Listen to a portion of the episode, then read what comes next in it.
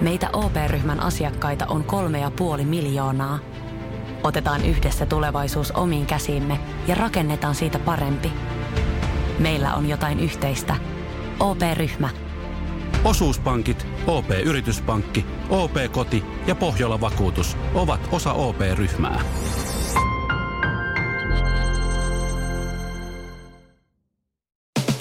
Iskelmä. Sadun sunnuntai vieras. Tervetuloa Sadun sunnuntaivariksi Pepe Johansson. Moi Pepe. Moi. Tuuks mä sinne sun viereen? Hei tuu vaan. Joo. Sinä edustat yksin nyt telex yhtyettä Miten erityistä se on? Koska yleensähän se on aina niin, että missä on Telex, niin siellä on myös Markus Koskinen, mutta nyt on vain Pepe. Niin, joo, Markus on lomalla. Hyvin, hyvin. Siis vaikka me ollaan niin kuin kahdestaan, niin ollaan me kuitenkin ihan niin kuin kaksi eri henkilöä, että mä voin edustaa niin kuin itseäni tässä Telex-yhtyeen Telex Duon niin kuin 50 prosenttisena osakkaana. Mm. Mitä erityisen hyvää on siinä, että on oikeasti duo? Jaa, no, no ainakin se on tota, meidän tapauksessa – Säkin on aika monen kysymyksen joutunut no, mutta onko siinä mitään erityisen hyvää? Mä en tiedä, onko se, onko se, se voi olla hyvä kysymys tai sitten se voi olla niin kuin kysymys, johon ei ole niin kuin vastausta. Et en mä tiedä, onko siinä mitään, se on niin kuin, ei siinä ehkä ole mitään erityisen hyvää. Se on niin kuin oma lajinsa. Et me, meillä on niin kuin meidän storia. Se on niin kuin hassu, että et ehkä meidän, meidän tämä tarinakin omalla tavalla on, on hyvä niin kuin tarina siinä mielessä, että kun kaikki on ollut ihan sattumaa. Et se, että me satuttiin samaan paikkaan silloin nuorina ja, ja me oltiin aika erilaisia. Markus oli semmoinen, semmoinen niin kuin vähän ärsyttävä, viisasteleva, barettipäinen, kaiken tietävä – jäbä ja, ja sitten se halusi olla aina niin kuin äänessä kanssa. Jotenkin niin kuin, ja se oli vähän parempi mun, mun mielestä tietenkin. Ja se niin kuin tiesi vähän enemmän, niin, niin, niin että mikä, mikä on niin kuin siinä, että niin kuin 300 vuotta myöhemmin me vieläkin tehdään musaa yhdessä, niin mä voin antaa sille jonkun selityksen tänään, mutta huomenna se voi olla tietenkin taas toisenlainen, että kyllä tämä tämmöistä niin kuin sattumaa on. Ja sitten se tietenkin, mikä, kun se kysymys, että mitä siinä on hyvää, No ainakin me ollaan onnistuttu tekemään aika hyviä biisejä. Mä uskon, että siinä, siinä, siinä on se hyvä. Että tota, ja varmaan hyvä voisi olla se, että me haastetaan niin toisiamme. Että mähän on aika vaativa yhteistyökaveri Markuksen suhteen, että sitä ärsyttää mun vaatimukset myöskin, koska ihan kaikki sen raapustukset ei niin kelpaa mulle. niin voihan se olla yksi hyvä. Että siinä on, siinä on semmoinen, me ollaan niin lähellä toisiamme, että se ei niin pääse multa karkuun, enkä mä häneltä – niin, niin siihen voi sitten tietenkin leipoutua jotain semmoista, joka on sitten ehkä erilaista kuin jossain muussa dynamiikassa, mutta voihan se myös olla, että tästä on hirveästi haittaa. Sekin on mahdollista, missä sen tietää. Toi on hyvä. Se ei pääse multa karkuun. Joo, ei, ei, Joo. ei, ei. No, jos sä voit kuvitella, että 30 vuotta vaikka naimisissa, niin se, sehän on aika silleen niin kuin paljastaa omalla tavallaan, vaikka siihen on toki rakentunut semmoinen mm, tietenkin oma kulttuurisen ja tekemisen tapa ja ehkä semmoisiakin, mitä voisi purkaa joskus niin kuin pois, mutta että, että kyllähän me niin kuin aika silleen kovia ollaan myös toisillemme aika ajoin. Mm.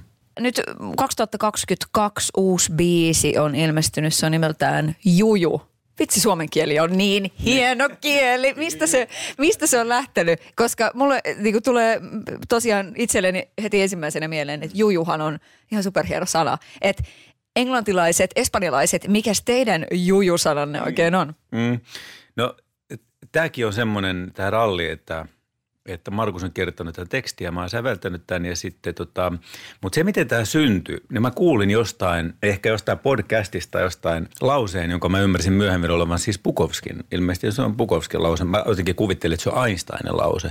Anyhow se lause meni just näin, että, että viimeistään se, että me tiedämme kuolevamme, niin pitäisi siitä syyksi rakastaa. Ja se puhutteli mua tosi paljon se ajatus ja, ja sitten siitä me tehtiin toi biisi. Ja Markus, joka on kirjoittanut tekstin, niin sanoi, että oikeastaan se biisi muuten on kehys tuolle lausille vaan. Että, että se on niin raskas ja painava ja myös innoittava lause, että sille piti rakentaa niin kuin ihan omanlainen niin kuin miljöö, että sen lauseen voi sanoa, että siitä ei tule pateettinen, koska se on niin, se on niin äh, kova väite.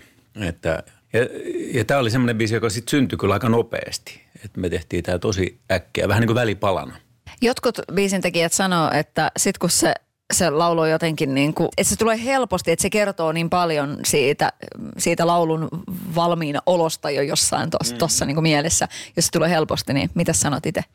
Se oli mun mielestä just näin. Mä luulen, että meidän, meidän isoimmat biisit on kaikki ollut semmoisia, ne on tullut aika helposti. Että ne on, mun mielestä, jos mä muistan oikein, niin Sting, Sting oli se, joka jotenkin tämän lanseerasi ajatuksen niin laulujen puusta. Että niitä poimitaan sieltä. Ja sitten kyse on vaan siitä, onko niin herkkyyttä jotenkin niin olla siinä tilanteessa, missä on ja, ja kuulla ja nähdä ja, ja jotenkin poimia ne talteen. Mutta sitten on paljon lauluja, joita, joita tehdään tosi pitkään ja ne voi olla niin kuin muodollisestikin ihan hyviä lauluja, mutta jostain syystä ne ei niin kuin pureudu samalla tavalla niin kuin sinne ihmisyyden ytimeen, niin sanotusti ihon alle. Mutta en tiedä, että sekin ehkä vähän on.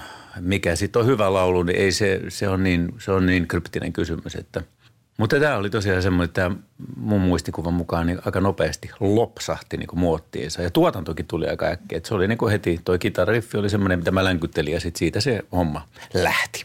Hmm. Siellä on ihana semmoinen se, siellä niinku ki, kilkattaa semmoiset positiivisuuden kellot siinä biisissä. Se on, se on niin posi-biisi. Mm. Niin ajattele, se on aika, se on aika mun mielestä kiva juttu, koska tuo lausehan, siinä kuitenkin puhutaan kuolemasta. Mm, niin. ja, ja kuolemahan on varmaan niin kauan kuin ihmiset on ajatellut ja muuttanut ajatuksia lauseiksi ja jakanut toisienkaan, niin aina kuolema on ollut hyvä, niin kuin, hyvä tota, semmoinen kaikupohja pohdinnalle, koska mä itse on ehkä edustan sitä semmoista persoonallistyyppiä, että mun on vaikea uskoa, että mä kuolen. Mä niin kuin jotenkin jostain syystä ajattelen, että, että ei se mua koske tämä, nämä elämän reunaehdot, mutta sitten mä oon ymmärtänyt, että vielä ei ole niin kuin muulla tavalla päättynyt. Niin tavallaan se, ja on tämmöinen, että vaan roomalaiset jo aikoinaan sanoivat, että jokainen aamu pitäisi aloittaa kuolemaan mietiskelemällä.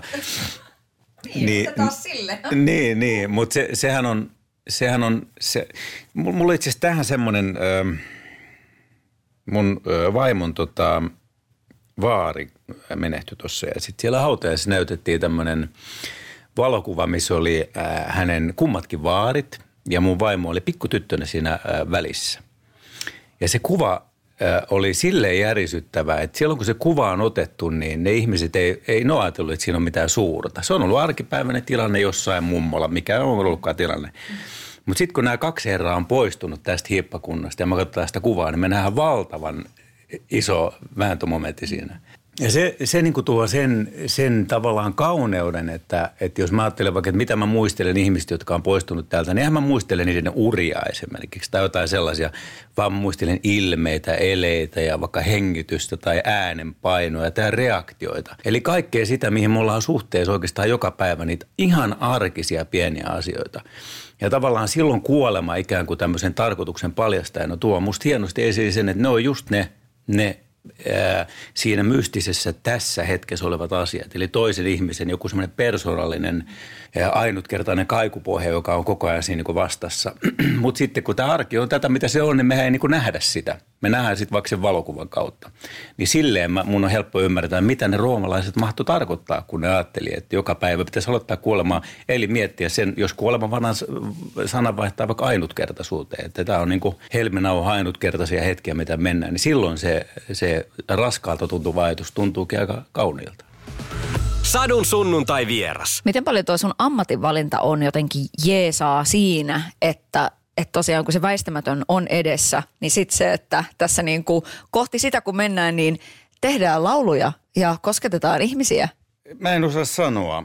Mä en osaa sanoa. Mä, mä en vieläkään niin tiedä, että miksi, miksi laulut on vetänyt mua puoleensa ja minkä takia me ollaan haluttu tehdä lauluja, miksi mä oon halunnut tehdä lauluja ja miksi mä oon halunnut esittää. Et ei mulla oikeastaan, se on jotain, se on jotain niin semmoista syvällä mussa olevaa niin kuin tarvetta jotenkin niin kuin ilmasta jotain, mitä on vaikea sanoa. Et se on semmoinen niin kuin. Ja sitten nyt kun mä katson meidän vaikka biisi katalogia tämän jo vuosikymmenten ajalta, niin niissähän toistuu vähän samat teemat koko ajan. Että kyllä me näköjään – me niin kuin kysellään tältä elämältä niin kuin laulujen kautta erilaisia kysymyksiä ja, ja, ja näin, että jotenkin näin se tuntuu menevän, että vaikka joku on sanonut, että meidän laulut on rakkauslauluja, niin ne varmaan on sitäkin, mutta että ehkä se on semmoinen tapa jotenkin ihmetellä tätä elämisen kummallisuutta.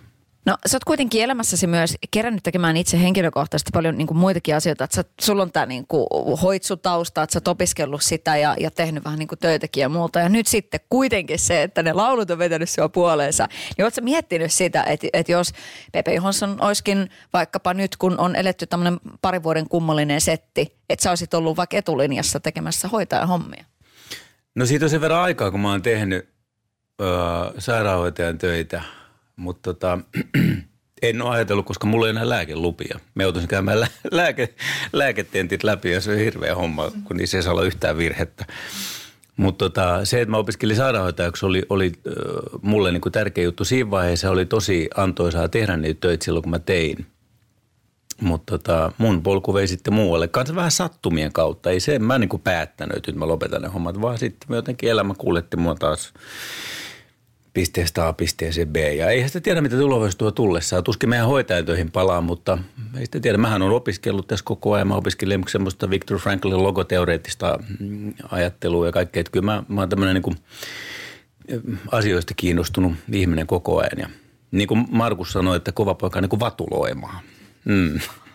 Sun puheessa toistuu toi sattuma. Mm. Niin tota, mitä se jotenkin niin kertoo? Onko sun ollut helppo nyt kun mietit – niin antaa se jotenkin niin kuin mennä niin, että, että katsotaan mitä tulee. Että et vitsi, että tässä niin kuin onkin sitten sattumia mm. ollut mukana. Vai miten tuo niin kuin järki, tunne kautta nämä tämmöiset jutut, niin mitä sä itse ajattelet oman elämäsi keittiöpsykologina noista mm. sattumista? Joo, toi on tietenkin niin kuin tosi iso kysymys, koska mähän mielellään hellisin ajatusta, että, että mun ö, toiveilla ja – vaatimuksella elämän suhteen on jotain niin kuin validiteettia, että mä voin päättää. Mutta jos mä katson elämää taaksepäin, niin se, että mä, mikä mä oon tänään ja kuka mä oon tänään, niin kyllä se on semmoinen sattumien niin kuin reitti, että et, tota, et, kun viittasin äsken siihen Viktor Frankl-nimiseen 1900-luvun alustoimineeseen, niin kuin ehkä filosofiin voisi sanoa, niin niin hän ajatteli, että oikeastaan se ihmisen osa on siinä vaan siinä suhtautumisessa. Että ei, ei, ei meillä on niin kuin, me, me ei voida niin kuin hallita elämää. Ainoa, mitä voidaan hallita, on se, että miten me suhtaudutaan siihen ja millainen kanta me otetaan niin kuin mihinkin asioihin. Niin se ei ole sattumaa. Si- siihen voi vaikuttaa itse. Oma ajattelu voi vaikuttaa. Siihenkin voi vaikuttaa, miltä musta tuntuu. Millaisena mä näen toisen ja, ja itseni ja näin. Mutta siihen, mitä elämä tuo eteen, niin siihen ei taida olla kyllä – semmoista niin kuin, että jos mä ajattelen, että kun mä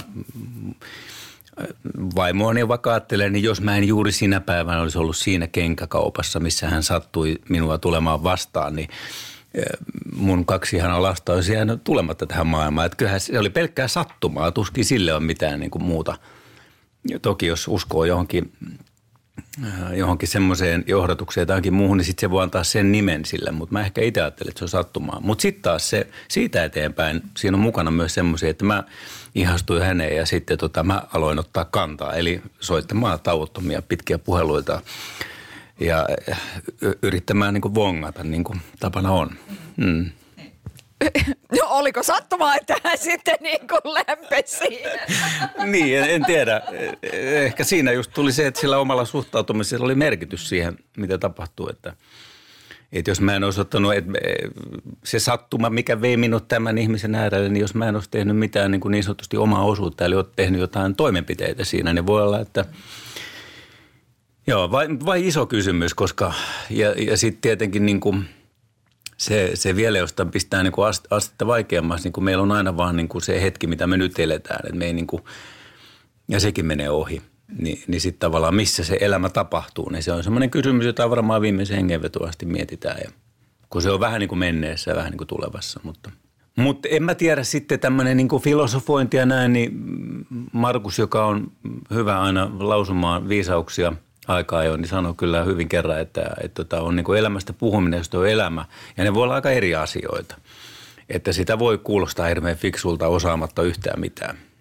Mihin sattumakategoriaan nyt sitten tämä kulunut kaksi vuotta jotenkin asettuu? Että tässä on tosiaan ollut maailmankirjat sekaisin, mutta silti me olemme kaikki tässä niin kuin eläneet me, jotka täällä saamme edelleen olla, niin se, että miten, miten sä ajattelet sitä? Minkälaiseen muotoon tämä aika on jotenkin niin kuin muotoutunut sun päässä? No tämä on ollut tietenkin tosi erikoista. Tämä on varmaan niin kuin sodan jälkeen semmoinen ensimmäinen ajaksi, jolla me ollaan jouduttu niin kuin koko, koko maailman niin kuin ihan uudenlaisten niin kuin tapahtumien keskelle. Mutta mulle henkilökohtaisesti ei tässä ollut mitään erityistä. Että me ollaan tehty samalla lauluja ja elämä on jatkunut oikeastaan ihan yhtä lailla keikkoa. Tietenkään ei nyt kauheasti ole voinut olla monistakin syistä, mutta, mutta ei, ei, ei mul, mä en ole kokenut tätä hirveän niin kuin dramaattisena. Tämä on tämmöinen, tämmöinen vähän erikoinen aika, mutta aamulla samalla se aurinko nousee ja sitten ratkotaan itsenpäiväongelmia ja sitten illalla katsotaan vähän Netflixiä ja mennään nukkumaan. Että ei, ei tavallaan niin kuin mitään dramaattista ole tapahtunut mulle, mutta ymmärrän toki, että tämä aika on koskettanut tosi väkivaltaisesti joitain ihmisiä, ne jotka on sairastunut tai pahempaakin ja, ja sitten tietenkin tämmöiset taloudelliset painavat asiat, niin eihän niitä voi niin vähätellä, mutta koska kysyit, että miten, mitä mulle, niin ei, ei tässä niin sen isompaa. Maski päässä mennään ostamaan kabanossia. Että ei se niin kuin, sen verran se on koskettanut, niin kuin tämä korona-aika. No kun jotenkin haluaisin maalata Pepe sulle semmoisen niin kuin suuren taiteilijuuden tähän näin, niin miten tälleen niin kuin suurena säveltäjä virtuosina, niin miten tämä aika? miten sitten se niin kuin sun taiteelliseen ilmaisuun on vaikuttanut? Joo, no ehkä, ähm, no, no se mitä mä niin kuin tietenkin, mä en tiedä liittyykö se tähän aikaan suunnasta, se mitä mä tietenkin mietin ja joko tiedostaen tai tiedostamattomasti on sitä omaa niin sanottua jalanjälkeä tähän maailmaan. Että musiikkialakin, joka on tämmöinen niin kuin omanlaisensa toimiala, niin tokihan sitä niin kuin miettii, että niin kuin tämmöisiä merkityksiä, että miksi minä teen tätä työtä ja mihin mä tällä pyrin ja, ja mikä se anti tässä on, niin se voi olla ehkä enemmän iän mukanaan tuomaan semmoista asiaa. Ja kyllä mä oon sieltä jotain tietenkin – vastauksia löytänytkin, mutta että, että jos nuorempana ajattelee, että mitä kaksikymppisenä musaa tehdessä, niin ne ideat ja tarkoitusperät oli ehkä niin toisen suuntaisia, jos näin sanoisi. Ja nyt tietenkin vähän myöhemmin ne, ne ei ole ihan, ihan samanlaisia, että, että toki jokainen musiikkia ja taidetta tekevä niin haluaa huomiota ja haluaa tulla nähdyksi ja, ja näin, mutta ehkä siihen sitten on tarttunut vähän semmoisia jotenkin – niin koukkuja, jotka, jotka just on siinä, mitä aikaisemmin sanoin, että etsii jotain semmoista elämän tarkoituksellista ja merkityksellistä niin kuin taajuutta. Mm. Eli että musiikilla niin olisi joku merkitys. Se on se, että ei se ole vaan pelkästään niin kuin huutelua mm, niin kuin muutaman euron takia. Pepe Johansson, mikä on ollut konkreettisin esimerkki siitä, mitä sä oot nähnyt, että sun tekemällä musalla, Telex musalla on ollut joku merkitys johonkin ihmiseen? No sitä näkee koko ajan. Musta se, se on semmoinen taika, johon ei niin kuin, johon ei, niin kuin, että se aina yllättää se, että, että kun ne on kuitenkin vain lauluja. Eihän niissä on sanoja ja sitten niissä on säveliä ja niitä esitetään, mutta se, että että kuulijoille, jotka, jotka niin kuin poimii ne jotenkin itselleen, niin kyllä se, kyllä se aina vähän niin kuin liikuttaa. Et nythän sosiaalinen media on tietenkin semmoinen, jota kautta sitten viestiä tulee paljon, niin kyllä se on musta tosi, tosi, tosi koskettavaa aina, jos... Et meillä on lukema, useita kappaleita, jotka, jotka on semmoisia, mitä on, on niin kuin ihmiset käyttänyt häissä ja hautajaisissa, niin kuin sanotaan, niin kyllähän se, onhan se semmoinen, että, että siinä on jotain tosi kaunista ja merkittävää. Ja kyllä mä, mä uskon sinänsä niin kuin lauluvoimaa siinä mielessä, että jos mä tykkään jostain artistista ja sen tekemistä biiseistä, niin mähän se ei rajoitu pelkästään siihen, vaan mä silloin oma, mä otan vastaan jonkun maailmankuvan, jonkun todellisuuden, mistä se laulu tulee. Ja missä on arvoja ja pohdintoja ja mietteitä, vaikka nyt U2 voisi olla yksi hyvä esimerkki. Ni, niin silloinhan sillä lauluntekijällä on itse asiassa aika iso valta, koska jos mä alan tykkää jostain maailmankuvasta, niin minunkin maailmankuvani muuttuu. Eli tavallaan, että minkä takia joskus Saksassa poltettiin kirjoja ja varmaan äänilevyjäkin, Eli laulun sisällä on kyllä iso, iso semmoinen vaikuttamisen mahdollisuus, jos, jos se niin kuin, koska niin, tähän liittyen just, että en, en mä tykkää vaan biisit, vaan mä ostan siinä, mä otan niin kuin itselleni jotain semmoista, mikä sille artistille on tärkeää, niin se on, että siellä on musta semmoinen, semmoinen niin kuin, pohjaton ihana kaivo niin kuin lauluissa. Ei liikennelaulua väheksymättä – silläkin on oma paikkaansa, että muista aina liikenteessä, monta vaaraa on piessä. Joo. Ja monta mummoa hyppii eessä, sehän on se yksi versiokin siitä. niin, mutta että miksi jotkut biisit elää niin kuin yli vuosikymmentä ja sukupolvelta hauskaa, että vaikka mun tenavat, jotka tässä nyt on käynytkin jo puheessa, niin että ne kuuntelee vaikka 30-luvun bluesia, no musta se on hämmästyttävää. tai jotain 70-luvun Carol Kingia, miksi puhuttelee vielä tänäkin päivänä. Niin sehän, että kyse on muustakin kuin vain siitä laulusta, vaan että siellä, siellä laulu niin kuin ikään kuin taustatarinassa on jotain semmoista niin olennaista ihmisyyden kuvausta, joka menee niin kuin ylisukupolvisesti. Niin kyllähän siinä on jotain, minkä äärellä on kiva olla vieläkin. Kuinka, hashtag kiitollinen, siunattu, onnellinen olo siitä tulee sinulle, että sä voit olla sen äärellä edelleenkin. Ja se on se, mistä, mistä tavallaan tulee leipää pöytään ja, mm. ja tavallaan sitä niin kuin mm. merkityksellisyyden tuntua elämään. No todellakin joo ja, ja kyllä, kyllä. Et kun sä aluksi tuosta duosta, niin sehän on, sehän on niin kuin, että varsinkin tämä mun ja Markuksen touhu, niin me ollaan kasvettu niin toisimme, että mitähän me tehtäisiin ilman tätä meidän yhteyttä. Ehkä jotain, mutta että, että, tota, että, että, tota, että kiitollisuuskin on semmoinen, se on, se on niin kuin, se on, se on, se on se on niin kuin, siinä on vaikeaa se, että muistaaks mä olla niin kuin kiitollinen. Että, että oikeastaan jos viittaisi näihin roomalaisiin, jotka sanoivat, että kuolemaa pitää miettiä, niin yhtä lailla joka päivä voisi kirjoittaa muutaman rivin ylös siitä, mistä on kiitollinen, koska, koska se on vähän niin kuin terveys, että eihän sitä osaa arvostaa ennen kuin se menettää. Tai mikä tahansa vastaava, että tota, et voisiko sanoa näin, että äh, haluaisin jatkossakin opetella kiitollisuutta, koska se on ehkä semmoinen asia, jota, jota kohti kanssa vähän pitää mennä, että se muistaisi. Sitä muuten vaan tässä elää jölköttää ja huolestuu kaiken maan turhanpäiväisistä. Mä ehkä mieluummin huolestun, kun on kiitollinen. Ja mä haluaisin olla mieluummin enemmän kiitollinen kuin huolestunut. Hashtag huolestunut. No okei, okay, mutta siis nykypäivänähän noita kiitollisuudista ja noitahan kaikki elämäntapa-oppaat huutaa naistenlehdet ja bloggaajat ja vloggaajat, että et, et oikeasti se kiitollisuus, mm. niin sehän on, sehän on niinku todella iso trendi. Mm. Niin sehän on hieno asia, mm. eikö? On, on, on. Ja, joo, joo. Ehkä me ollaan, ehkä se, mm, jospa me ihmiset hitaasti, mutta varmasti niin kuin myös kehitytään. Että jos ajattelee vaikka, vaikka lapsia 50-luvulla, niin eikö silloin oli ihan tavallista, että tapeltiin tosi paljon. Että se oli semmoinen niin normaali asia. Ehkä vielä 70-luvullakin, kun itse on ollut ihan pikkupoika, niin Mä ajattelin vaikka tänä päivänä, niin ehkä, ehkä semmoista kulttuuria ei enää arvosteta samalla tavalla. Että on, on tosi miehen mittaisen, että vetää kaveriin niin kuin turpi. Et ehkä me ihmisetkin niin opitaan sitten tämmöisiä isommassa kuvassa joitain asioita. Vaikka me opitaan olemaan kiitollisia, mitä se tarkoittaa, niin sehän, sehän voi olla, että se on, se on jotain, jotain semmoista, mitä, mitä niin kuin sitten – ehkä tämä ihmislaji vähän kehittyy, vaikka hitaasti, tosi hitaasti, mutta että pikkuhiljaa. Että jospa me opitaankin, että ei aina tarvitse niin mennä kyynärpäät edellä, vaan, vaan tuota voikin vähän niin kuin iisimmin mennä. Ehkä se voi olla jotain semmoista. Mutta trendit on ihan hyviä, ei mitään. Antaa palaa vaan. Eikö tämä ole kuitenkin tämmöinen, nythän jos katsoo vaikka, vaikka harva nykyään niin televisio ehkä katselee, nykyään katsoo suoratoistelu, suoratoistopalveluita, mutta eihän se nyt olekaan muuta kuin elämäntapoihin, että miten lahdut tai, tai tuota, mm. miten sisustat kotisi kunnolla. Ja. Sanotaan nyt vaikka, että telot polvesi laskettelureissulla Itävallassa.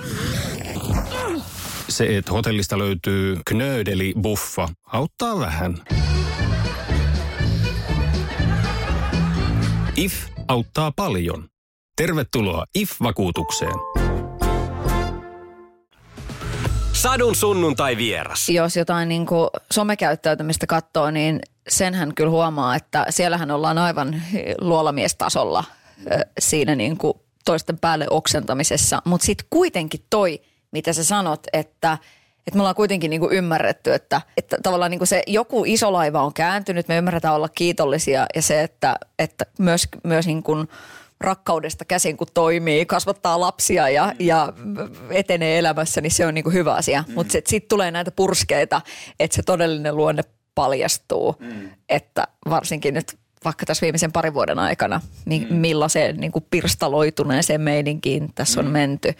Niin jotenkin se, että miten tätä sun mielestä jotenkin sitten niin kuin pitäisi kuroa. Että tavallaan, oot sä, ku, kuinka huonona oot siitä, että tässä on vähän niin kuin, mm. tässä puhuttiin, että, että on niin vähän kummallinen aika, se ei ole sillä vaikuttanut, mutta niin kuin suoranaisesti ehkä itseen. Mutta totta kai sillä on isoja mm. vaikutuksia. Mm.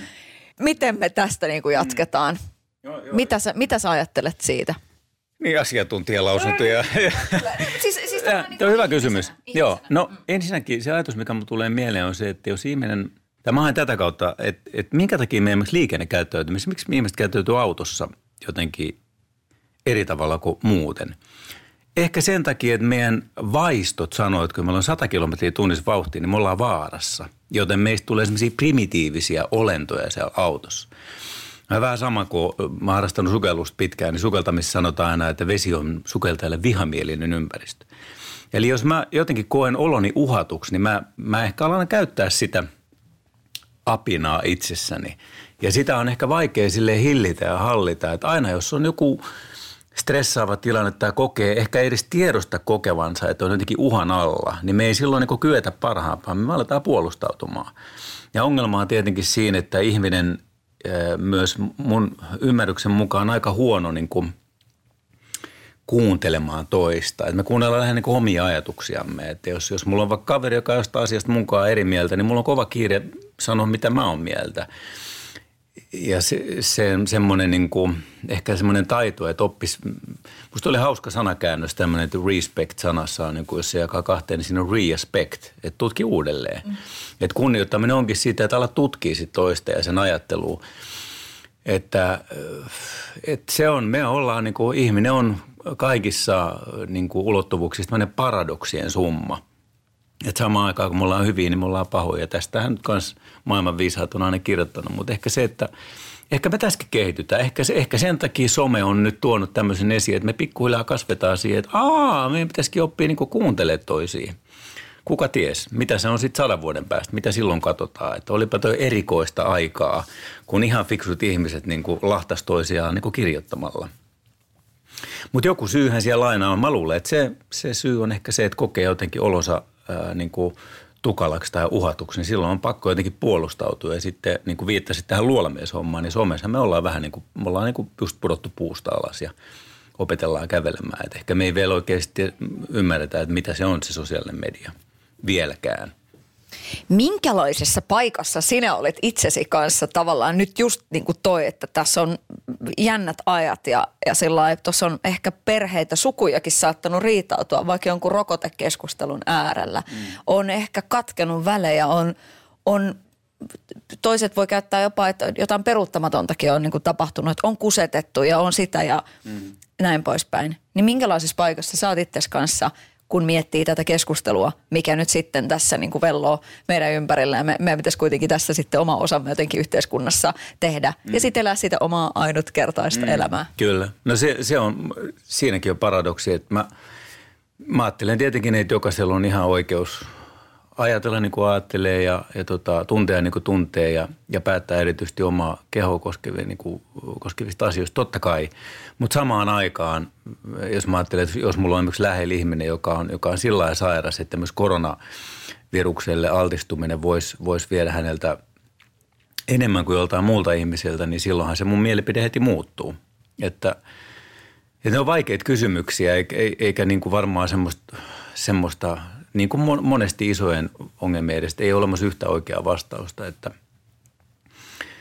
kyllähän mä uskon, että me suomalaiset ollaan, ollaan kuitenkin niin kuin todellisuudessa tosi vastuuntuntoisia. Mä luulen, että rokotevastaisetkin ovat hyvin vastuuntuntoisia, samoin kuin rokotemyönteiset. Me vaan tullaan eri näkökulmasta siihen ja, ja ehkä semmoista, semmoista maailmaa tässäkään turha odottaa, että kaikki menisi niin kuin yhtenä rintamana.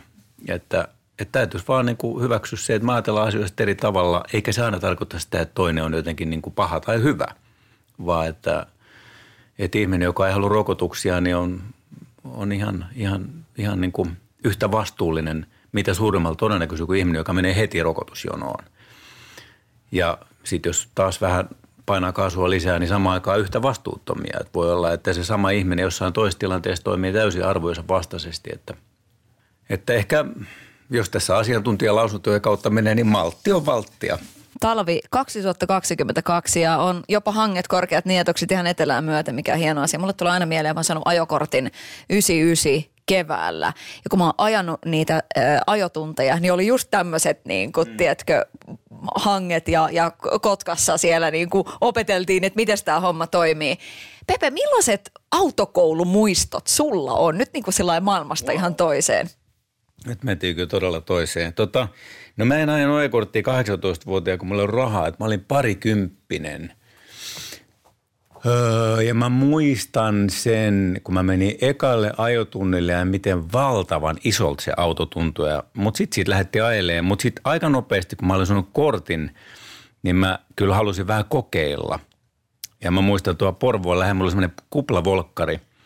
Mä menin semmoista tota, pientä tietä, missä oli niin nopeita, lyhyitä mäkiä. Ja mä menin ihan talla pohjassa. Ja sitten mä olin niin kuin len, lensin sen volkkarin kanssa ja se auto meni jotenkin niin kuin vinoon ja, ja tota noin, niin mä pelkäsin, että, että tässä käy tosi huonosti. Mutta sitten mä olin kokeillut sen eikä mä tarvinnut enää ajaa niin. Mutta mun ensimmäiset autokokemukset on kyllä ehkä vähän ankeampia sille, että silloin 4-15-vuotiaana, kun piti tehdä kaikkia pahuksia, niin kyllä me tota noin, niin pöllittiin naapurin Ford Corttiena ja yöllä ja ajettiin, ajettiin sillä sitten. Siinkin kävi niin, että mä ajettiin se vahingossa ojaan ja, ja siitä syntyi kaikki ongelmia. Että mä olin vähän semmoinen eh, levoton kaveri silloin pienenä, että piti, piti kokeilla naapuriautoa kanssa. No sehän tuli tietysti ilmi. Ei tullut. No Ei. nyt se tuli ilmi, niin mitä sä haluat sanoa, kun ehkä onko rikos vanhentunut? On se vanhentunut ja sori. Se, siitä jäi se paikka, mistä me lähdettiin silloin, kun tämä korttina napattiin siitä käyttöön, niin – Mä ajettiin semmoinen, sitä on vähän vaikea selittää sitä paikkaa, mutta siihen nurmikkoalueelle jäi vuosikymmeneksi jäljet meidän kurvailuista. Ja aina kun mä panin sen paikan ohi, mä näin sen, missä ei enää kasvanut nurmikko. Mä muistin, että tuossa oli se meidän synninpihka tuossa nurmikossa. Mutta en mä autokoulusta oikein muuten, siitäkin on niin kauan aikaa. Siitäkin on niin kauan aikaa. Hirveästi. Miten sun se autokoulu tuli mieleen? No se tuli nimenomaan tästä talvesta. Mitä se Monestihan varsinkin teidän miesten osalta puhutaan siitä, että se, se kallis auto on, on joku jatke, niin, niin mitä sä ajattelet tuosta keskustelusta? Mitä, että et tavallaan, ää, mitä, mitä se on? Et voi olla, että elämässä kaikki muut asiat sakkaa, mutta mm. sitten on kuitenkin, Joo, on niin kuin se todella uuden karheen ja maailman iso ja sillä röyhistellään tuolla menemään, vaikka se ei välttämättä, sitä ei tarvisi ihan sellaista olla. Kyllä mä, mä ymmärrän tuon tosi hyvin, koska jos mä pesen mun auton ja mä lähden ajamaan sillä, niin kaikki on jotenkin hanskassa. Musta tuntuu, että ei ole niinku huolia että mun elämä on niinku kontrollissa. Ja mulla ei koskaan ollut niin paljon rahaa, että mä ostaisin uutta autoa, mutta että jos mä oon ostanut uudemman auton, niin se on ihan sama. Se kestää viikon kaksi se illuusio, että mun elämä on hallussa. Sitten se auto muuttuu vaan esineeksi ja palataan niin kuin arkeen. Mä luulen, että, että siinä on joku tämmöinen, niin mekanismi, että, että se auto varsinkin, kun siinä ollaan niin vähän vallan kahvassa, ratista kiinni ja painetaan kaasua ja niin siinä on joku semmoinen, että mä kontrolloin mun elämää, kun puhuttiin tästä sattumavaraisuudesta, niin ehkä semmoinen, se voi olla niin liittyy ostamiseen muutenkin semmoinen joku, että, että se, miksi jotkut tämmöistä koukuttuu, että on että addiktoitu ostamiselle, niin se voi olla sama, että se tunne siitä hallinnasta on niin vastustamaton – mutta mä tunnistin, jos mä pesen auton todella, ja varsinkin jos pesee konehuoneen, ja se tuntuu, että se auto käykin paljon kiltimmin, ja se niin kuin sanoo mulle se auto, että kiitti. Ja muuten sitten vanhojen autojen omistajille pitää aina sanoa, että älkää koskaan puhuko, että menette myydä auton, koska se hajoaa heti. Auto tietää, jos, jos se aiotaan myydä. Se loukkaantuu. Mm. Hei, ä, autossahan on aika hyvä akustiikka, niin onko tota, tullut kuinka paljon autossa, tietysti keikkailevana artistina ja näin poispäin, niin kuinka paljon autossa on tullut treenattua kautta jotenkin niin kuin tyy, otettua tyypit jostain biisistä, kuunneltu jotain demoa, että miten tämä lähtee? Miten se auto toimii siinä ympäristössä? Auto toimii tosi hyvin, koska autossa on ihana kuunnella musaa, kun se on suljettu tila, niin mä Mä kuuntelen tosi paljon musaa kyllä autossa ja omia demoja. Aina kun mä lähden tuolta, meillä on Kruunuhaa studio, niin mä lähden sieltä himaa tuonne Porvoiseen, niin kyllä mä, yleensä se menee niin, että kun me eroamme meidän Markuksen kanssa, niin mä lähden siitä tästä puolisvälissä Porvoiseen, mä soitan jo, että aika, aika hyvä tämä biisi, mikä tehtiin. Joo, ja todellakin auto. Ja siellä on yksityinen tila, siinä on niin kuin saa olla itsekseen. Mm. Tota noin, niin yksi, nyt tulee niin kuin tosi huono läppä, mutta yksi kaveri, joka on tehnyt, oli sellainen punk, punk-systeemi, niin se teki aikoinaan hienon biisin, missä oli kantava ajatus oli tämä, että miten se meni jotenkin näin, että on niin perheisä, joka lauloi, että, että kohta mennään jätskibaariin mässäämään ja niin päin pois. Mutta ensin isi menee vähän autoon itkemään. se oli tavallaan hyvä vastaus tähän sun miksi kysymykseen, että että jos et ymmärrä miestä, miksi hän tykkää autoista, niin voi kuunnella ton biisin. Mutta ensin isi menee vähän autoa itkemään. Onko isi itkenyt autossa? En mä usko. Mä oon vähän huono. huono. Mä itken vain elokuvissa. Mulla on niin kuvat suojakertoimet itseltäni, niin mä en ole koskaan oikein oppinut semmoista itkemisen jaloa taitoa, että sitäkin ehkä voi opetella. Älä. Mm. Se itketät lauluilla ihmisiä mm. ja sitten vain elokuvat mm. lainausmerkeissä saa sut itkemään. Kyllä. What the hell? Mm. Joo, mä oon niin. Se meillä kaikilla on niin oma tarinamme, niin ehkä, ehkä mä oon muuten valittu semmoisesta seuksesta, että mä oon niin suojellut itseäni varmaan semmoisilta kiusallisilta tunteilta, mitä esimerkiksi itkeminen musta on. Silloin he joutuu paljastamaan jotain. Jouko Turkka siinä ää, aiheita kirjas hyvin sanoi, että miltä ihminen näyttää juuri silloin, kun se alkaa itkemään. Että sehän niin kuin irvistää koko naama ja se yrittää niin kuin estää sen itkun tulemista. Eli siinä aukeaa joku semmoinen portti, jos ei ole suojaa, niin voi olla, että mun on, mä en oikein osaa sitä. No niin, ja kun sä mietit, ja nyt kun sä mietit sitä loppuelämää, niin pitäisikö tossa olla yksi maali elämässä, että mm-hmm. mitä sä luulet? No pitäis, pitäis. Kyllä se, se on tämmöinen, mä luulen, että se mikä on yksi niin kuin hienokin asia, mitä ehkä nuorempana ei hiffannut, että oikeastaan tämä on tämmöistä jatkuvaa itsen opiskelua, itseen tutustumista elämä, että sitä joutuu niin kuin tavallaan opettelee uudestaan, vaikka kehys on sama. Sama naama näkyy peilistä, joskin aina vuosi vuodelta hieman erinäköisenä, mutta että sitten kuitenkin tässä ollaan niin koko ajan opettelemassa että elämistä maailmassa. Niin kyllä mä luulen, että mulle esimerkiksi semmoinen, semmoinen äh, ihmisten luokse pääst, pää, päästäminen tai semmoinen on, on niin kuin asia, jota on hyvä jatkossa opetella. Sanotaan nyt vaikka, että yrityksessäsi on päässyt käymään vesivahinko. Siellä on putken väliin päässyt ilma tai muutterikierteet hiertynyt, vai? Se, että yrittää kuulostaa fiksulta putkimiehen edessä, auttaa vähän. IF auttaa paljon. Tervetuloa IF-vakuutukseen. Sadun sunnuntai vieras. Sinut tunnetaan myös aika kovana urheilumiehenä, niin tota, mitä se näyttelee sun elämässä? Ja nyt mä kysyn vielä sen niin päin, että äh, triatlon äh, kisoja on tullut vedettyä useita ja koko ajan mm. sulla on treeni niin sanotusti päällä, niin mm. onko se koukuttanut sua vai onko tässä kuitenkin niin, että se on se renki eikä isäntä, tämä tää mm. kisahomma? Mitä sanat? No toi on ihan hirveän tärkeä kysymys. Mä luulen, että mä oon jossain siinä välissä. Mä en voi kiistää. Mä oon tosi koukuttuva ja addiktoituva ihminen kaikkeen, mitä mä teen. Et kun mä innostun jostain, niin sit se menee aina niin kuin, että mä aloin jossain vaiheessa juomaan teetä, niin mä vein senkin niin kuin, siis mä, se on niin jotenkin kummallinen tarina, että mä todella mä haalin kirjallisuutta teestä ja aloin tutustumaan kaiken maailman erilaisiin teemaailmoihin. Tai sitten kun mä aloin sukeltaa, niin mä tein sitä silleen niin kuin aivan satalasissa.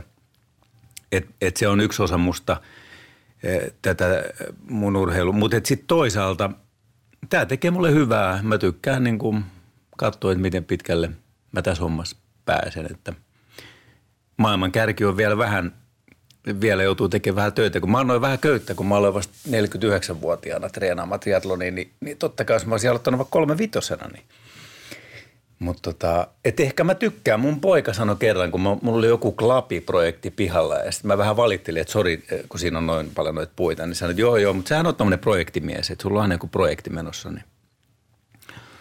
Ja ehkä vielä kolmantena voisi sanoa, että, että ehkä tota, ei pidä ottaa mitään liian vakavasti. Tämä on nyt tämmöistä, nyt, nyt mennään niin kuin näin. 1-3 treeni joka päivä ja piupali paupali, että katsotaan, katsotaan m- miten pitkälle se niin kuin menee. Mm. Miten sun fysiikka voi? Ihan hyvin. Ei, mulla ei ole mitään, mitään niin kuin, että mun ongelmat on korvien välissä, ei, ei, ei fysiikassa. Mitä se antaa? Mit, mitä se antaa tuommoinen projekti mm. kuin triatlon? No, mä luulen, että on varmaan semmoisia yleispäteviä, totta kai niin kuin liikunta aina antaa, että, se, että on hyvässä kunnossa ja kaikki tämä. Ja sitten varmaan jokainen, joka varsinkin tässä triatlonissa on aika silleen yhteisöllistä toi meininki. Öö, Mutta mitä se sitten niinku mulle antaa, niin tota, se on varmaan, Niin, tässä voisi olla semmoinen, että ehkä mä yritän kelvata itselleni. Ehkä se voi olla semmoinenkin. Että et voi sanoa, niin kuin, että tulee kivoi fiiliksi, mutta ehkä se, ehkä se semmoinen, mikä liittyy vähän siihen addiktiivisuuteen, että se on varmaan tapa niin kuin ansaita itseään myös, jos haluaa siltä puolelta katsoa. Että kelpaa itsellensä, että tekee jotain, niin kuin, että kokee niin kuin jotenkin. Mutta tämä on niin kuin tavallaan semmoinen niin kuin vähän rankka puoli, että – mutta mä en tiedä. Ehkä tässä kun mä sanoin, että, että itsensä opiskelu koko ajan, niin ehkä tämä on myös sitä, että, että, tota, että näköjään mun pitää aina olla joku, missä mä selvitän, että kuinka pitkälle tässä mennään. On, että se voi olla se, semmoistakin, että ehkä se antaa sitten selvyyttä siihen. En tiedä. Vaikea, vaikea kysymys. Et voi olla, että kahden vuoden päästä mulla on joku toinen projekti menossa. Itse asiassa vähän suunnitelmiakin on, mutta – mennään nyt ensin tämä. Tavallaan mua kyllä kiinnostaa se, että voisiko mä olla maailman nopea triatonisti. Todennäköisesti en, mutta, mutta se on aika makeeta. Mm. Ensin nojasi punaviinipulloa ja sitten hän tulikin tota, maailman nopeammaksi triatleetiksi. Ne on se hieno tarina. On jo, koska niin kuin, eikö tarinoista ole aina niin kuin kyse? niin, niin, kyllä. Mutta en mä, en mä tiedä siis, öö, lähinnä ton, ehkä toi voisi olla sitä, että mä oon vaan kiitollinen. Mä oon kuitenkin 53-vuotias ja mä pystyn tosi ää, niin kuin tavoitteellisesti urheilemaan ja tekemään asioita, niin paljon on niin kuin ikäisiäni kavereita, jotka ei pysty. Että niillä on joku paikka silleen rikki, että ei, ei kykene. Niin mulla ei ole, on mun niin nivelrikot nilkoissa, mutta se nyt kuuluu jo vähän asiaan. Mutta ei, en niin kuin haittaa mua mitenkään. Siellä on vähän rustoa ja tämmöistä, mutta mä pystyn kyllä niin kuin – että jos mä käyn kolme tuntia fillaroimassa tuon hangessa, niin ei se ole juttu eikä mikään enää nykyään. Että se on ihan niin kuin töttöröä. Miten se nuori kaveri, jolla oli pidempi tukka ja rokkihaaveet ja, ja oli, oli sitä punaviiniä ja oli, oli, oli niin kuin sitä, sitä meininkiä, niin ja mitä, ja röökisuussa, mitä se, olisi, mitä se olisi ajatellut, jos olisi nähnyt tulevaisuuteen, että yli viisikymppisenä niin – että se fysiikka on niin tota luokkaa ja se into tehdä ja treenata on toi. Ja, ja sitten tämä bändikuvio mm. on niin kuin jatkuu ja jatkuu ja mm. biisit soi ja mm. ihmiset rakastaa. Jaa, se on kyllä hyvä kysymys. Tota, ehkä mä tämmöisen aasisillan tähän löytäisin, että ehkä kun mä harrastin nuorena painia, niin kuin nuorin sarjalle oli 28 kiloset, mutta silloin vieläkin ne trikoot on aika sympaattisen näköiset. Sitten mä lopetin murrosikäisenä sen, niin, niin sit mä aina ajattelin, että mä aika silleen huono painia olin. Sitten mä olin tota, kaupassa kerran, mä tapasin mun vanhan painivalmentajan ja, ja sitten mä sille sanoin, että niin, että kun mä en ollut niin kovin hyvä paini. Niin sitten siinä niin silmät mulle jätti auki sanoin, että Pepe, että oli tässä hyvä paini, mutta sulla oli vaan semmoinen ongelma, että aina kun sä hävisit kisoissa, niin sua ei näkynyt enää molskille. Että muut tuli treenaamaan ja sä menit mököttämään muutamassa kuukaudeksi. Niin, niin tota, ehkä ehkä sitä voisi se nuori mies aina ja, ja toisaalta, niin kuin, että mä oon oppinut tässä nykyisessä lajissa, että mä oon niin kuin tosi malttamaton. Mun, mun, niin kuin vai, mun, mun ajatteluun niin kuin leimaa semmoinen malttamattomuus niin paljon, että jos mä vaikka uin luonnonvedessä, että mun pitää uida pari kilsaa, niin ongelma tulee lähinnä siihen, että mä haluaisin olla perillä. Että, että jos se nuori mies kattoisi tänne, niin se varmaan sanoisi vaan, että ota vaan iisisti, kyllä se, kyllä se hyvin menee. Että ei, ei tarvi hätäillä koska mä mielellään vähän hätää. Pitäisi olla jo jossain, niin kuin toivoa, että kun mä olen nyt tässä, niin mä olisin jo siellä. Jotain tämmöistä. Aika erikoinen vastaus ehkä tuon kysymykseen. Ei, äh, mutta mä oon tosi vaikuttunut siitä, että, että selkeästi se jotenkin pystyt katsomaan tota sun toimintaa silleen vähän niin kuin ulkopuolelta. Mm. Että oikeasti olet hyvässä paikassa itsesi kanssa, sä oot oikeasti miettinyt asioita. Mm. Semmoinen kuva tulee. Mitä, mm. ootko itse samaa mieltä? No joo, pakkohan se on. Siis tavallaan, että – mutta mä saan siihen apua. Siis mä juttelen muiden ihmisten kanssa niin kuin asioista, niin, niin sehän, että jos mä niin kuin omilla ajatuksilla yrittäisin niin kuin selvittää itseäni, niin siinä tulee aika nopeasti niin kuin seinä vastaa. Et mähän ajattelen kuitenkin itsestäni aika samalla tavalla koko ajan, mutta sitten kun mä pingautan jonkun toisen kautta, niin kuin mitä mun elämässä tapahtuu, niin sieltähän nämä oivallukset niin kuin lähinnä syntyy – että, että esimerkiksi tämä esimerkki tästä uimisesta, kun mä sanoin, että malttamattomuudesta, niin se oli mulle tosi iso oivallus, kun mä juttelin siitä yhden uintivalmentajan kanssa ja kerroin tästä, miksi on niin hankala uida tuota luonnonvedessä, niin se sanoi, että, että siinä voi olla semmoinen, semmoinen elementti, että, että sä oot niin, niin malttamaton. Että yhtä lailla mun triatlon päävalmentaja, me oltiin tavattu varmaan niin kuin kolme minuuttia, niin sanoi, että Pepe, että, sun, että sä oot selvästi tosi tota, niin kuin sitkeä ja sinnikäs, mutta sun pitäisi niin kuin, vähän niin kuin rauhoittua ja ot, ottaa vähän tota, niin kuin malttia. Joo. Että et, tuommoista sitten syntyy. Ja sitten mä tietenkin niin alan tutkia sitä asiaa. Kun joku sanoo noin, mä alan miettiä, hmm, olisiko tässä niin perää, että mä oon malttamaton. Ja sitten syntyykin semmoinen oikeastaan innostus. Hetkinen, mä oonkin malttamaton.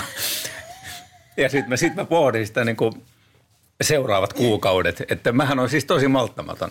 Mm. Että ei tässä yksin mitään viisastelemaan pysty, että – Joo, mä uskon, että kaikki viisaudet, mitä me suusta päästetään, niin ne on kopioitu jostain. Mä oon kuullut joltain toiselta ja sitten se tuntuukin tutulta. Mm. Mutta se kertoo siitä, että sä oot myös vastaanottavainen ja sulle menee jakeluun. Mm. Joo, kyllä mä, kyllä mä ainakin haluaisin olla. Niin se on vähän niin kuin mulla on monta kertaa aikaisemminkin puhuttu lapsista tai näin, näin niin, niin kyllä mä, mä haluaisin myös oppia sitä, että mä oppisin lapsiltani. Et koska kyllä tämmöiselle keski-ikäiselle jätkälle on paljon tyypillisempää niin olla jotenkin muka tietää vähän enemmän. Niin jos edes vähän oppisi sitä, että, että niin kuin nuoremmalta sukupolvelta oikeastaan voi oppia jotain tärkeää. Että kyllä mä niin kuin haluaisin semmoisia arvoja tai semmoisia niin pitää mukana, että ne sitten tuo ehkä tämän kaltaista ajattelua, mitä mulla nyt on. Mutta,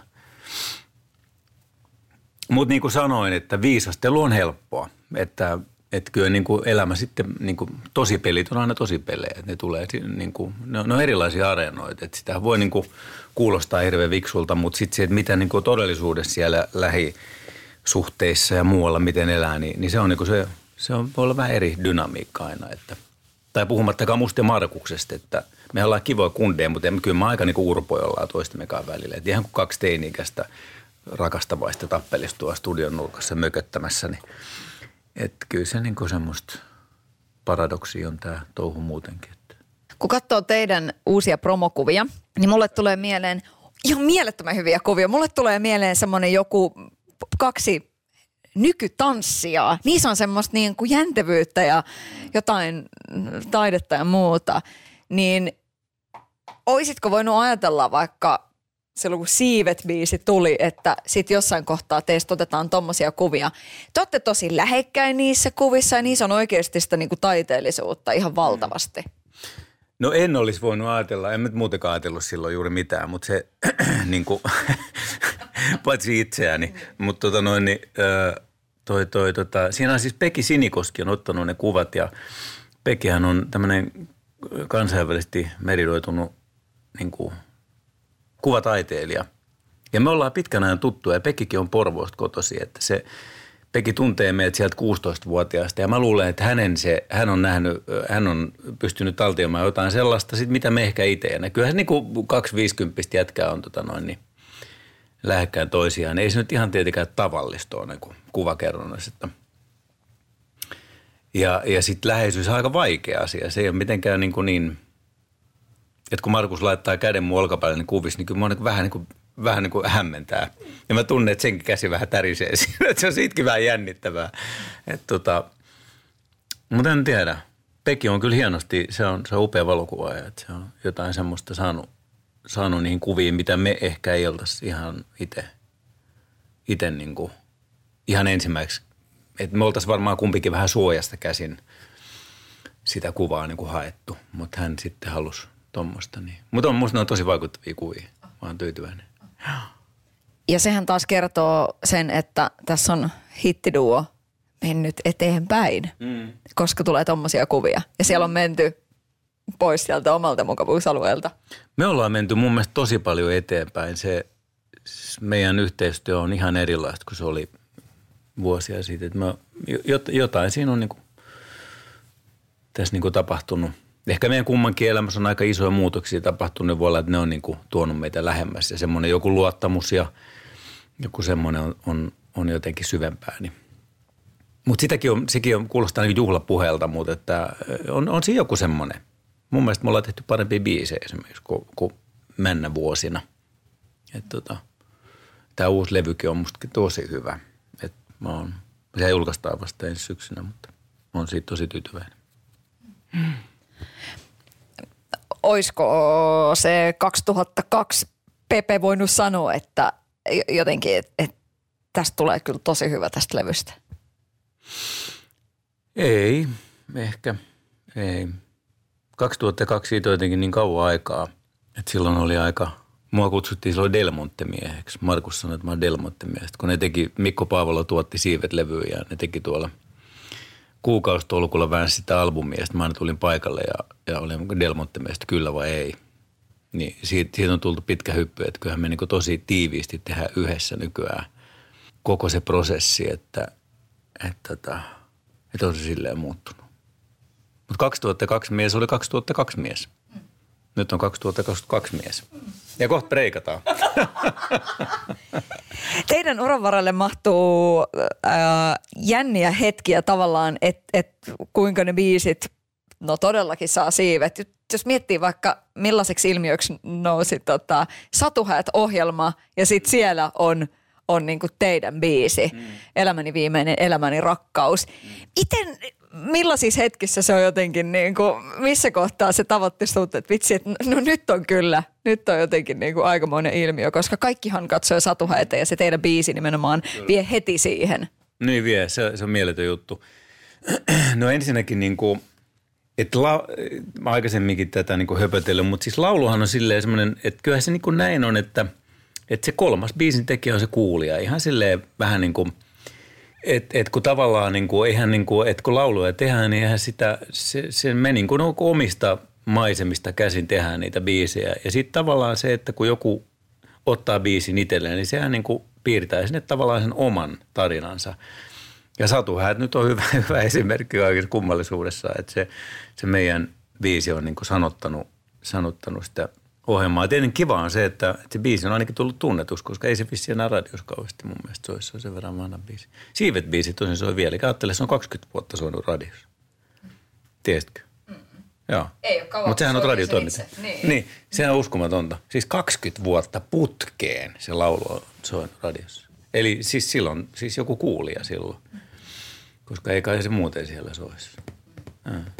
No sit miettii joku tuulilasin nurkkaan, joka on teidän versiona tietysti ihan legendaarinen. Mm. Sitten siitä on tehty, mm. Miklu on ottanut siitä koppia. Miklun versiosta otti Lauri Tähkä koppia. Mm. Mm. Mitä sä ajattelet siitä? No se on ihan mieletön juttu. Se, on, se koko sen biisin tarina on niin kuin silleen hämmentävä, koska se, sehän niin kuin, se on niin, kuin niin semmoinen ovela biisi silleen, että, sit, että me todella siis kriittisesti silloin aikoinaan miettii, että ei tätä kannata niin meidän julkaista. Tämä on liian yötä, mä muistan, niin kuin liian, että se ei niin kuin, tavallaan, niin, niin. joo, joo, että ei, ei. Mutta onneksi sitten meidän yhteistyökumppanit meidän, että kyllä tämä kannattaa julkaista ja näin. Mutta et kuvaavaa, että me ei tehty mitään musavideoita. Nythän ajattelee, että vitsi kun tehty, että siis, koska ei me uskottu, että siitä mikään niin kuin iso leka tulee. Että sekin, niin kuin, että, että sitten se kuitenkin niin kuin jotenkin, kun sehän on aika semmoinen ovela biisi, että, että siihen voi, niin kuin, että jos joku osaa kertoa mulle, mistä siinä biisissä kerrotaan, niin hyvä. Ja varmaan osaakin. Että, mutta tota, en mä ehkä itse oikein tiedä, että se, siinä on joku semmoinen salaperäisyys siinä tekstissä, että, että, si, että se on niin kuin – että se on just ehkä täyttänyt sen, että ihmiset voi niinku itsensä laittaa sinne biisiin, itsensä sinne autopenkille vetämään huutoitkua tai mit, mitä onkaan. Että, et tota. Ja sitten se, että siitä on tehty versioita, niin aluksi se oli vähän outoa, koska se vain elämää formaatti ja näin, että sitten niinku versioidaan, mutta että viiden minuutin pohtimisen jälkeen se rupesi tuntua hyvältä idealta ja musta sehän on mieletöntä. Ajattele, että yhden laulun niin se perus – taikena juuri elää tuommoista elämää, niin eihän siitä voi olla kuin kiitollinen, niin kuin ollaan puhuttu. Niin, että ihan mieletöntä. Katsotaan versioidaanko vielä lisää, mistä tietää. Freshinä tässä vuoteen 2022, niin se ei ole levyn tonne niin kuin piirsit, mutta mitä muuta? Mitä? Onko niin kuin rantakunto 22? Mä oon jo tosi rantakunnossa. Mun ei tarvii enää yrittää sitä. Tota, no meillä on tullut ihan älyttömän kiva vuosi. Meillä on siis äh, meidän albumi on silleen valmis, että meillä on esimerkiksi koko tämän vuoden julkaisut suunniteltu jo. Ja nyt julkaistiin sinkkusta. Meillä on huhti, toukokuun siinä taitteessa seuraava ja syksyllä on seuraava. Ne on valmiita singlet jo ja albumi on tota noin niin ihan viimeistä piirtoa, muutamia hommia vielä tehdä, että se on valmis. Ja sitten meillä on vielä niin kuin tavallaan tämä juhlavuosi, että Siivet on 20 vuotta, niin syksyllä me järkätään siitä joku vähän isompi konserttikuvio. Ja, että aika mukavat on suunnitelmat, mutta niin kuin puhuttiin tästä sattumanvaraisuudesta, eihän suunnitelmat on suunnitelmia, että katsotaan, miten tämä, tämä tota, koronahomma tässä niin kuin millaisia reunaehtoja se meidän suunnitelmille tuo, mutta ja me tietenkin toivotaan, että me päästäisiin mahdollisimman paljon keikkaille ja esittää tuota musaa. Nyt oli kiva, kun me tehtiin toi TV-taltiointi tuonne Yle kuvassa koko konsertin, niin että siinä vähän näki sitä, että mikä se touhu tänä päivänä. Meillä on aika kiva toi uusi, tai uusi bändi, siis siinä on esimerkiksi Vexby Anssi, joka soittaa bassoa, oli meidän ekan bändin basisti silloin back in the days. Ja Sopa Seanssi oli Teleksiä edeltävässä kansalaiset yhtyessä rumpalinen, joka oli mun ja Markusen niin Teleksiä edeltävä bändi. Ja nyt Anssi on meidän kanssa. Ja Ilmonen Maria asui pitkään Jenkeissä, se tuli ja se soittaa, muutti Suomeen miehensä kanssa, niin ne soittaa pianoita. Meillä on niin semmoinen todella jotenkin rakas ryhmä siinä, että on, odotan kuin linnolle, että päästäisiin näyttämään ihmisille, että täältä pesee tyyppisesti. Mm. Pepe, vielä viimeinen kysymys. Tänä aamuna lapsi sanoi minulle, että äiti sinulla on söpötukka. Ja sitten mä katsoin häntä ja sanoin, että kuule, rakas lapseni, kiitos. Mutta elämässä ei aina riitä se, että on söpö. Mm. Niin miten pitkälle se söpöys, Pepe, riittää? Oi, mikä kysymys. Ja tämä olisi ollut vielä parempi, jos sun lapsi olisi sanonut, että söpöys ei riitä. niin, niin tavallaan. Pitää olla vielä jotain sanottavaa Niin, niin, niin. Tota, No söpö on, se on, se on, mulle se ehkä vähän hankala termi, koska että mitä sillä sitten niinku tarkoitetaan. Söpö, sitä sanaa voi käyttää myös val, vallan välineenä, että sä oot tosi söpö. Sehän voi olla myös jotain semmoista, joka ei sitten ehkä olekaan niin kaunista kuin sen haluaisi olevan – mutta toisaalta söpöysä voi tarkoittaa esimerkiksi niin kuin hyviä käytöstapoja esimerkiksi, tai se voi tarkoittaa jotain ulkoista piirrettä, että se vähän, että minkä sisällön sille sanalle antaa. Mutta jos sana söpö lähestyy sille, että on esimerkiksi nätti, niin eihän se riitä muuta kuin siihen, että on nätti. Siis niin kuin, että on jotenkin ulkoisesti kaunis, että ja tämä sama piirre voi olla Eskimo-yhteisö hyvin erilainen kuin se meillä on täällä Suomessa tai jossain Afrikan mantereelle. Että sekin on niin – se on moniulotteinen. Mutta jos söpö-sanaa liittää sitten taas sen, että käyttäytyy jotenkin arvokkaasti ja haluaa olla toiselle hyvä, niin silloinhan söpöys voi riittää vaikka kuinka pitkälle. Asteikolla yhdestä kymmenen, kuinka söpö Markus on? Kymmenen. Markus on tosi söpö. Markus on silleen niin kuin – kaikkineen haavoineen ja kummallisuuksineen, niin, niin tosi semmoinen niin kuin aito, real deal niin kuin sanotaan. Että se on, se on semmoinen, se on hyvä ihminen Markus. Joo. Eikö tämä ole hyvä kohta päättää, että kehuu kaveria? On, niin sitä on helppo kehua, mutta sehän ei tarkoita, että Markus olisi, niin kuin, me, me ollaan kaikki niin kuin, samaan aikaan söpöjä ja montaa muutakin, mutta ehkä se – että eihän me, me kyetään aina niin parhaimpaamme, että, että niin kuin, mun mielestä 50-luvulla tehtiin semmoinen hieno leffa, taisi olla 50-luvun elokuvia, että ei ole olemassa pahoja poikia. Että tavallaan meiss, meissähän on niin kuin oikeastaan vaan niin kuin hyvyyttä, joka pyrkii kaivautumaan esiin ja esteet on vaan siellä meidän ajattelussa, että, että, eihän niin kuin, että ihminenhän niin kuin olemuksellisesti on aina hyvä. Siitä vaan olosuhteet voi tuoda esiin semmoisia, mitkä vähän niin kuin tämä viittaa sitä autoiluun jotain semmoista pahaa, niin Markushan on, niin kuin, Markushan on ainutkertainen ja Markusta ei voi toistaa tai kopioida ja kukaan tässä maailmankaikkeudessa. Että se on, se on tosi söpö. Satu, sunnuntai ja vieras. Sadun sunnuntai vieras.